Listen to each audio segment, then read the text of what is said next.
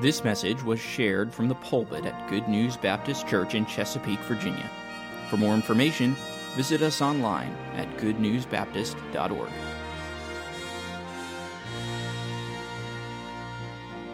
I invite you to take your Bible. Would you join me this morning in Zechariah's prophecy, the 12th chapter? Zechariah 12. Zechariah Malachi, if that helps you. Second book from the end in our Old Testament.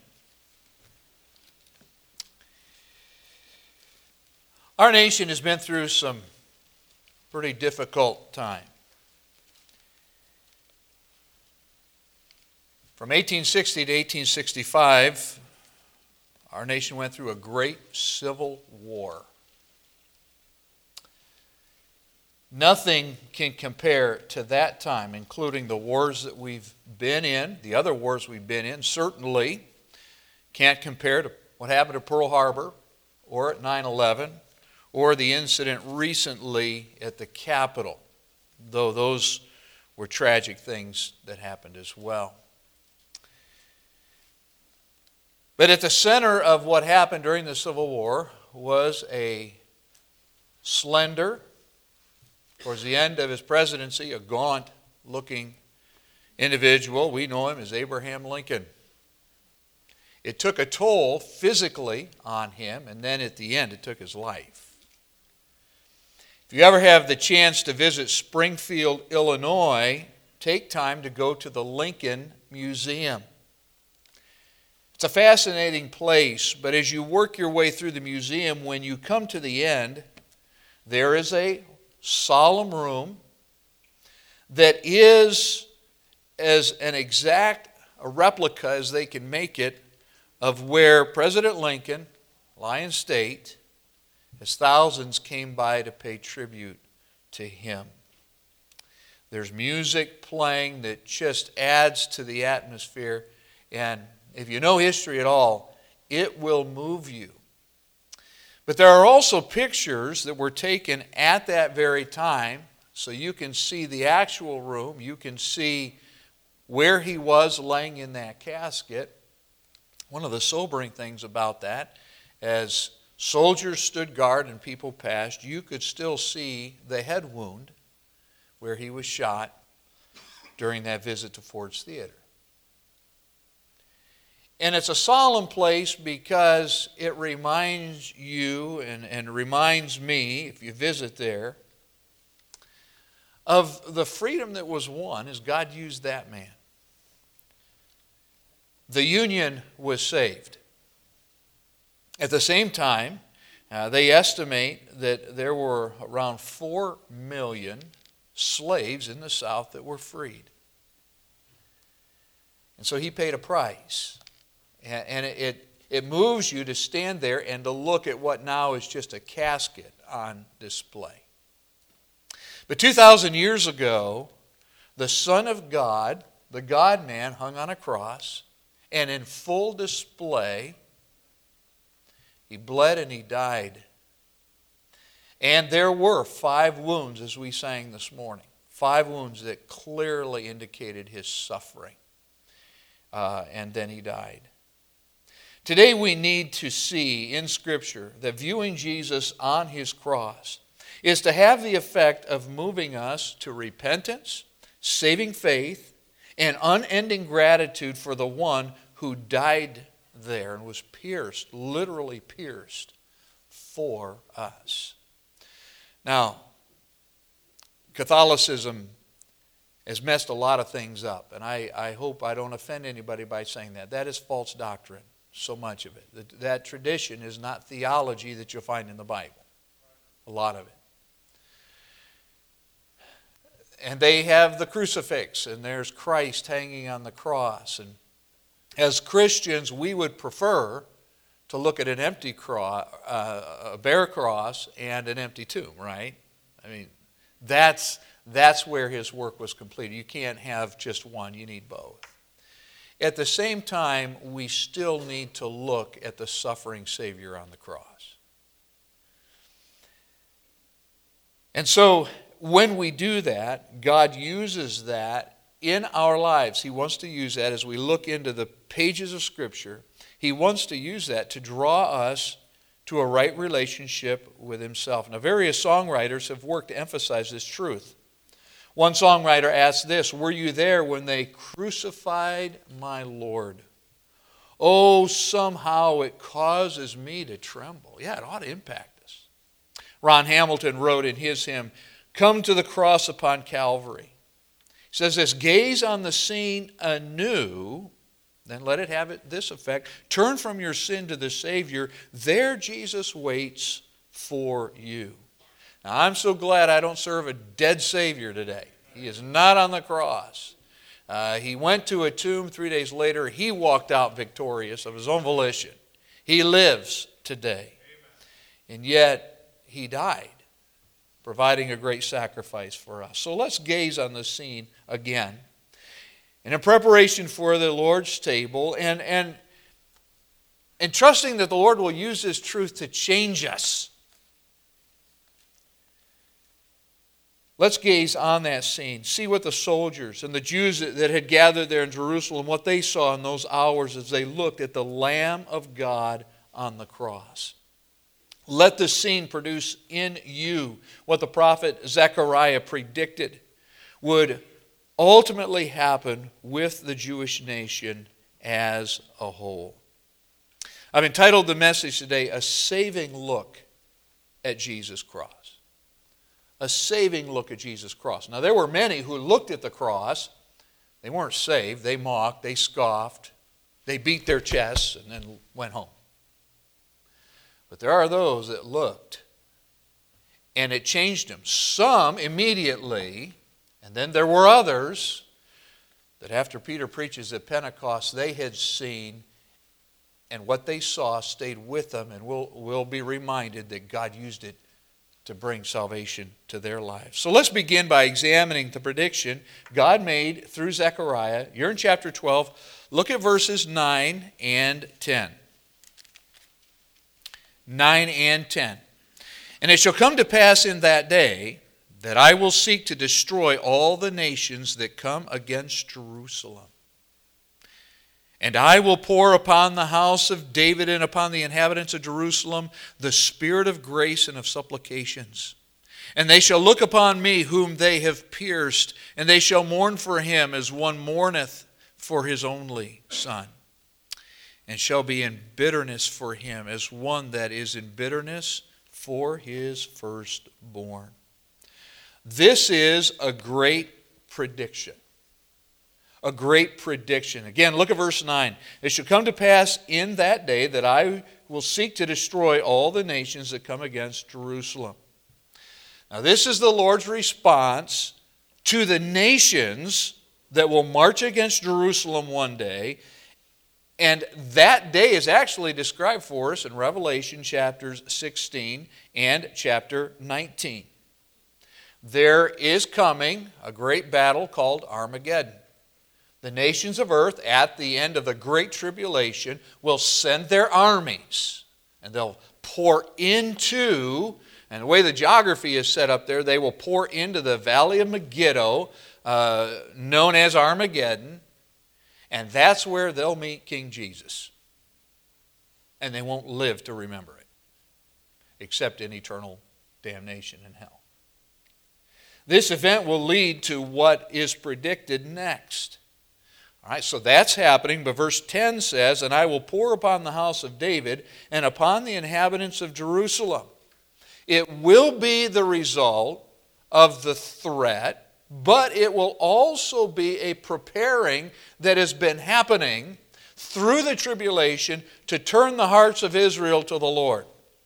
You know there's going to be an Antichrist. He's going to make a covenant with them. He's going to break that. Halfway through the tribulation, the time of Jacob's trouble, he will seek to annihilate the Jews. And yet, at the same time, the Lord sends out 144,000 Jewish missionaries. And they're witnessing all over the earth. They're also witnessing in Israel, and in fact, God also sends two witnesses. We know the Antichrist will ultimately overcome them. It'll be published, publicized all over the world, and cable TV will help with that. So they will have had the truth. It, it will uh, be something that's continued to resonate and, and try to enter their hearts. And then the world will turn against them, send their armies. And all, I believe all of that together, the Spirit of God will use to fulfill verse 10. So, as the Lord promises to destroy the nations that have turned against him, he also promises here to intervene on behalf of his nation at the time when these armies seek to destroy her. The divine intervention will be a spiritual reviving. Continue to look at the text now, in which the Spirit of grace and supplications, the Spirit who gives grace, will pour out these blessings on what is left of the nation. And so the Holy Spirit will draw them with grace to a place of repentance and mournful prayer where they cry out to the Messiah, Jesus Christ. And the nation, what's left, will be saved. A national revival. You know, that's never happened in history. But it will happen in prediction from Zechariah, what, what he shared. So, what does their repentance look like? Continue to read on. And they shall look upon me, whom they have pierced. And they will finally look on him for salvation. And they shall mourn for him as one mourneth for his only son. So let's pause here when you hear those words spoken from the Father, does your heart turn to thoughts about the fact that God knows that mourning? Think about that. He says this, but he himself experienced it. One son gave that son, and what happened when he got here? We killed him. Yeah. He came to die for our sin. Does the Father understand the mourning of a father for his firstborn? Oh, yeah. Sure, he does. That should not escape us. Read on. And they shall be in bitterness, weep in grievous mourning for him, as one that is in bitterness for, and here, the loss of his firstborn. So, as the Lord is destroying the nations who have ultimately rejected him, rejected his people, he is also drawing, he's destroying at the same time, he's drawing what is left of his chosen nation to repentance and salvation. Yes, at the end of the Great Tribulation, the Jews will be at the verge of annihilation, extinction. But the Spirit's more, uh, pouring out of grace will cause them to believe on Jesus whom their nation pierced. And they will repent and be saved. In fact, we know from Isaiah's prophecy that it will be during the millennium. We saw this in a recent study. During the millennium, Isaiah predicts that Israel will be the missionary nation on earth. They're the ones that are going to be proclaiming, and nations will be coming to Jerusalem to see the king, and they'll be proclaiming salvation through him. So, this is the Lord's prediction through Zechariah, and sometime, something that only divine eyes could see in the prophet's day. Did Zechariah understand what he was predicting? Not fully.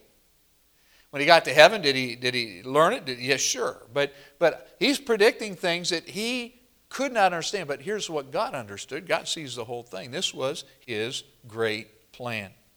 So, this is the prediction. Now, let's consider the amazing fulfillment. All right? Let's consider the amazing fulfillment. Now, let me, let me just pause here and let's, let's have a little Bible lesson together.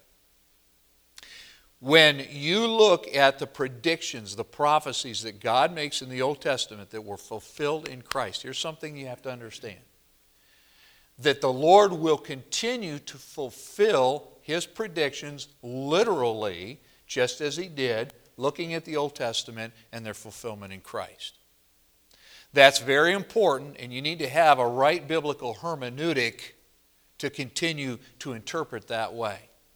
There are some that get into the New Testament then, stop interpreting literally and start thinking, well, instead of God literally doing what he said he would do, now we need to allegorize it and, and, and all kinds of things happen. No. So when the scripture says, when, Jesus, when the angels say, this same Jesus, as you saw him go up in it, you know what? He's coming back again. Same way. Same way. And the prophecies in the New Testament are going to be fulfilled the same way as they were in the Old Testament. There's going to be literal fulfillment of those. So, the fulfillment. The fulfillment of this prophecy is threefold. If you're taking notes, let me encourage you to, to just jot these down. There's a future fulfillment. We've already alluded to it. There was a fulfillment at Calvary, and then there is an immediate fulfillment. Let's talk about the future fulfillment. Take your Bibles and turn over to Revelation chapter 1. Once again, it's, it's easy to find these fulfillments because in the scripture, the writer in the New Testament will quote the Old Testament prophet. He'll quote the Lord. And that's what happens here in Revelation 1. Notice verse 7. Behold, he cometh with clouds, and every eye shall see him and they also which pierced him. And all kindreds of the earth shall wail because of him. Even so, Amen. There's your future fulfillment. All right, what's that talking about?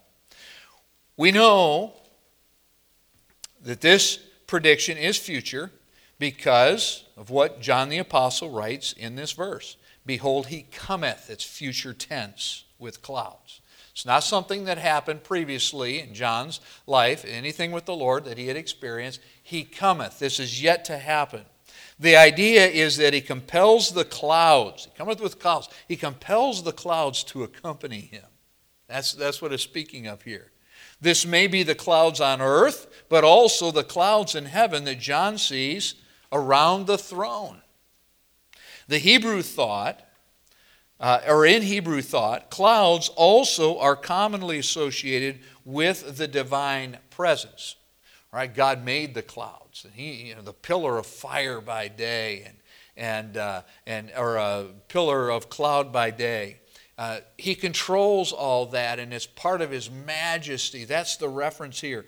Daniel the prophet literally saw clouds accompany the Son of Man in Daniel 7 and verse 13. Now look back at Revelation 1 7 again, and every eye shall see him, and they also which pierced him. Now thinking about Isaiah's, I'm sorry, Zechariah's prophecy. Who are those who witnessed that? The inhabitants of Jerusalem.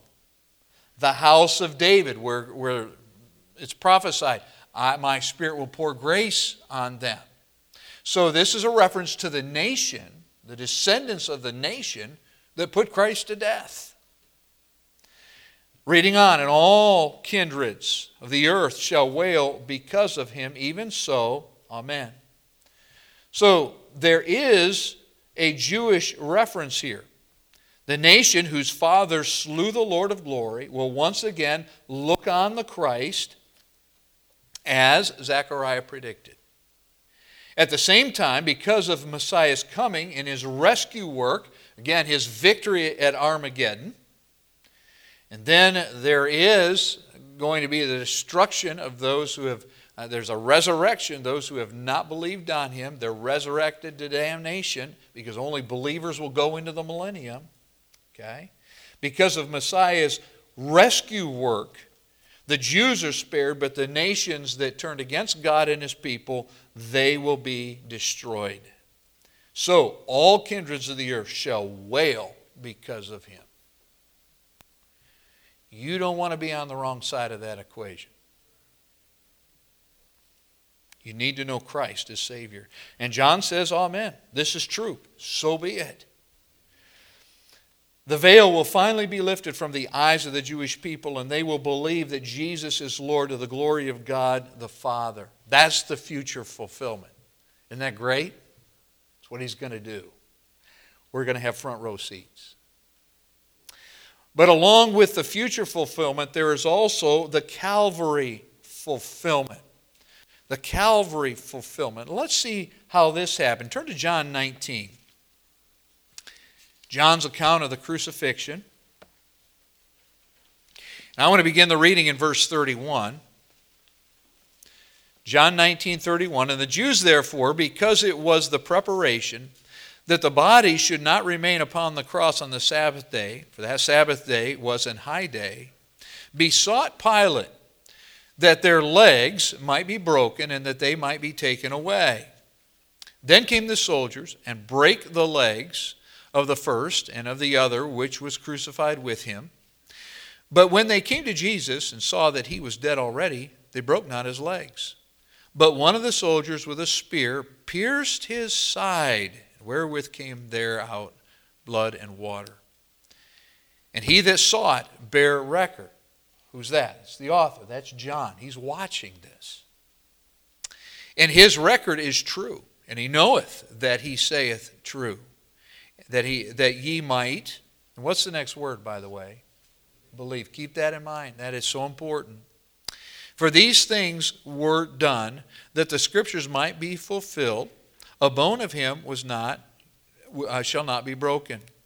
And again, another scripture saith, all right, here's where we arrive at what Zechariah has said. They shall look on him whom they pierced. The Calvary fulfillment. How do we know? John quotes Zechariah right here to say this was fulfilled. Now, there's an important backdrop to these events, one that many will overlook when they read the account, the various accounts of the cross. Let me just share with you, you might want to write in a cross reference Matthew 27, verses 35 and 36. Here's what they say And they crucified him and parted his garments, casting lots that it might be fulfilled which was spoken by the prophet they parted my garments among them and upon my vesture did they cast lots. All right so one fulfillment of prophecy after another. But then matthew says this and sitting down they watched him there. They looked on him. He's going to be pierced they're watching they're taking all of this in. And what we find happening at the foot of the cross is this crowd that they were blaspheming the, the name of the Lord, they were saying all these things, uh, ridiculing, the thieves on either side were even involved. That by the time of their, the end of their watching, the whole mood has changed.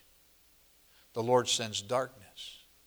There's an earthquake people who were mocking the Savior, they're not doing it anymore. In fact, when it's all done, not everybody leaves believing. In fact, most leave not believing, but the Bible says that they're smiting their chest. There is something that's happening in their hearts. I believe it's fulfillment of what Zechariah was talking about. Now, there is an actual testimony of someone there at the cross where what he was viewing, it did make a change. And of all people, it's the centurion overseeing affairs at Golgotha. He is the commanding officer. And what did he say before the work there is done? Truly, this was the Son of God. So, the, the piercing, all that happened there, the, the CO of everybody, the CO, the grace works in his life. Now, again, it's not the only one because there's one of the two thieves who also repents and believes on the Lord, and you're going to get to meet him in heaven someday. So the fulfillment starts to happen right there. The Calvary fulfillment. But that's not all. Did this all have an impact as they looked on Jesus? Turn now to Acts chapter 2.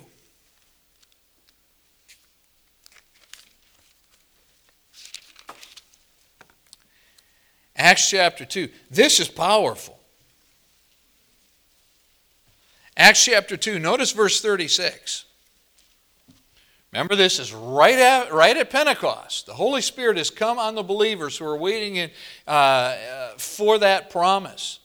And when things begin to happen, things start to happen on the Temple Mountain. The Jews are rushing in there, wondering what, what, what is going on here. Peter stands up and he starts preaching. And in verse 36, here's what he says to them. Now, here's an invitation for you, you preachers. Okay? Therefore, let all the house of Israel know assuredly that God hath made that same Jesus, whom ye have crucified, you, you pierced him, you nailed him to a cross, both Lord and Christ. All right. You're guilty. You slew the Messiah.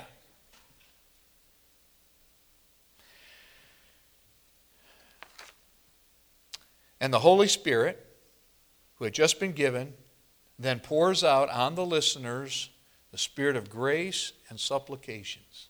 What happens? Look at verse 37. Now, when they heard this, they were pricked in the heart and said unto Peter and to the rest of the apostles, Men and brethren, what shall we do? There's nobody out there saying, ah, That wasn't me. I, I wasn't out there. A lot of them were out there. They're not denying it. What shall we do? They had seen, and now the Spirit of grace starts being poured out as the Holy Spirit works. Peter then admonishes them to repent for the remissions of sin, verse 38. And the Bible tells us, verse 41, that about 3,000 gladly received. They believed on Christ and were saved. Is that a fulfillment? Sure it is. It sure is. So, a future fulfillment, the fulfillment at Calvary, but let's close now. There's an immediate fulfillment. Whether the Jews that were saved after hearing Peter's preaching at Pentecost, or the Jews that will be uh, saved at Christ's second coming to earth, or Jews and Gentiles hearing the gospel, including this message, these things are written for a singular purpose. What is that purpose?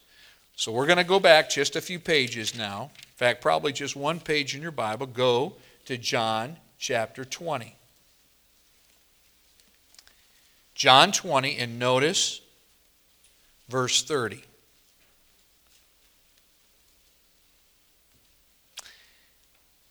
And many other signs did Jesus in the presence of his disciples, which are not written in the book. One of the exciting things about heaven and eternity is we'll get to learn about the other things Jesus said and did. That'd be great. So John references those things, but then he says this But these are written. The record about what happened at Calvary the fulfillment of prophecies. But these are written that ye might believe that Jesus is the Christ, the Messiah, the Son of God, and that believing ye might have life through his name. So we looked at an Old Testament prediction this morning, and we've seen how it was fulfilled at the time of Christ the prediction of how it will be fulfilled in the future. And by the way, because Jesus has already fulfilled part of that prediction, you can bank on the fact he's going to fulfill the rest of it. Don't you dare doubt that. But here's the other part we can look to the cross, gaze on that scene. And as we gaze there and as we meditate on what God did for us through His Son, the Spirit of God brings grace in, and immediately, people sitting right here today, if you have not trusted Christ as Savior, if you look and believe right now, you can be the fulfillment and be saved. You don't have to wait. And by the way, based on some of this other stuff, you don't want to wait. You don't want to wait. Now's the accepted time. Now's the day of salvation. Jesus is coming back. You have got to be ready. The Old Testament tells us of a time when the children of Israel were complaining. They were murmuring. God had been faithful, but they disregarded his faithfulness. And God had had enough, and he sends fiery serpents, poisonous snakes, into the camp. People are being bitten, people are dying. What a picture of sin, by the way. And so God instructs Moses as the children of Israel start to say to Moses, Would you cry out to God for us? God says to Moses, You make a brazen serpent, put it on a pole, lift that up, and if people will come to that and look on the serpent on the pole, I'll heal them, I'll save them. No doubt in that day there were those that say, oh, that's ridiculous. Yeah, I'll, I'll find a doctor, I'll figure this out, whatever. I'm not going to go look at that. But for those that would look, they would live. And what did that picture? What Zechariah was prophesying. Jesus would be lifted up. And by, though, by being lifted up and those that would look to him, he draws all men to himself. So, would you put your trust in him today? Let's bow our heads, close our eyes. Listening friend, if you ever looked at Christ on his cross and believed that he was pierced in his hands, his feet, his side, because your sin required that sacrifice, have you ever looked and believed? Have you acknowledged that you are guilty before Him? And have you believed on Him alone for salvation?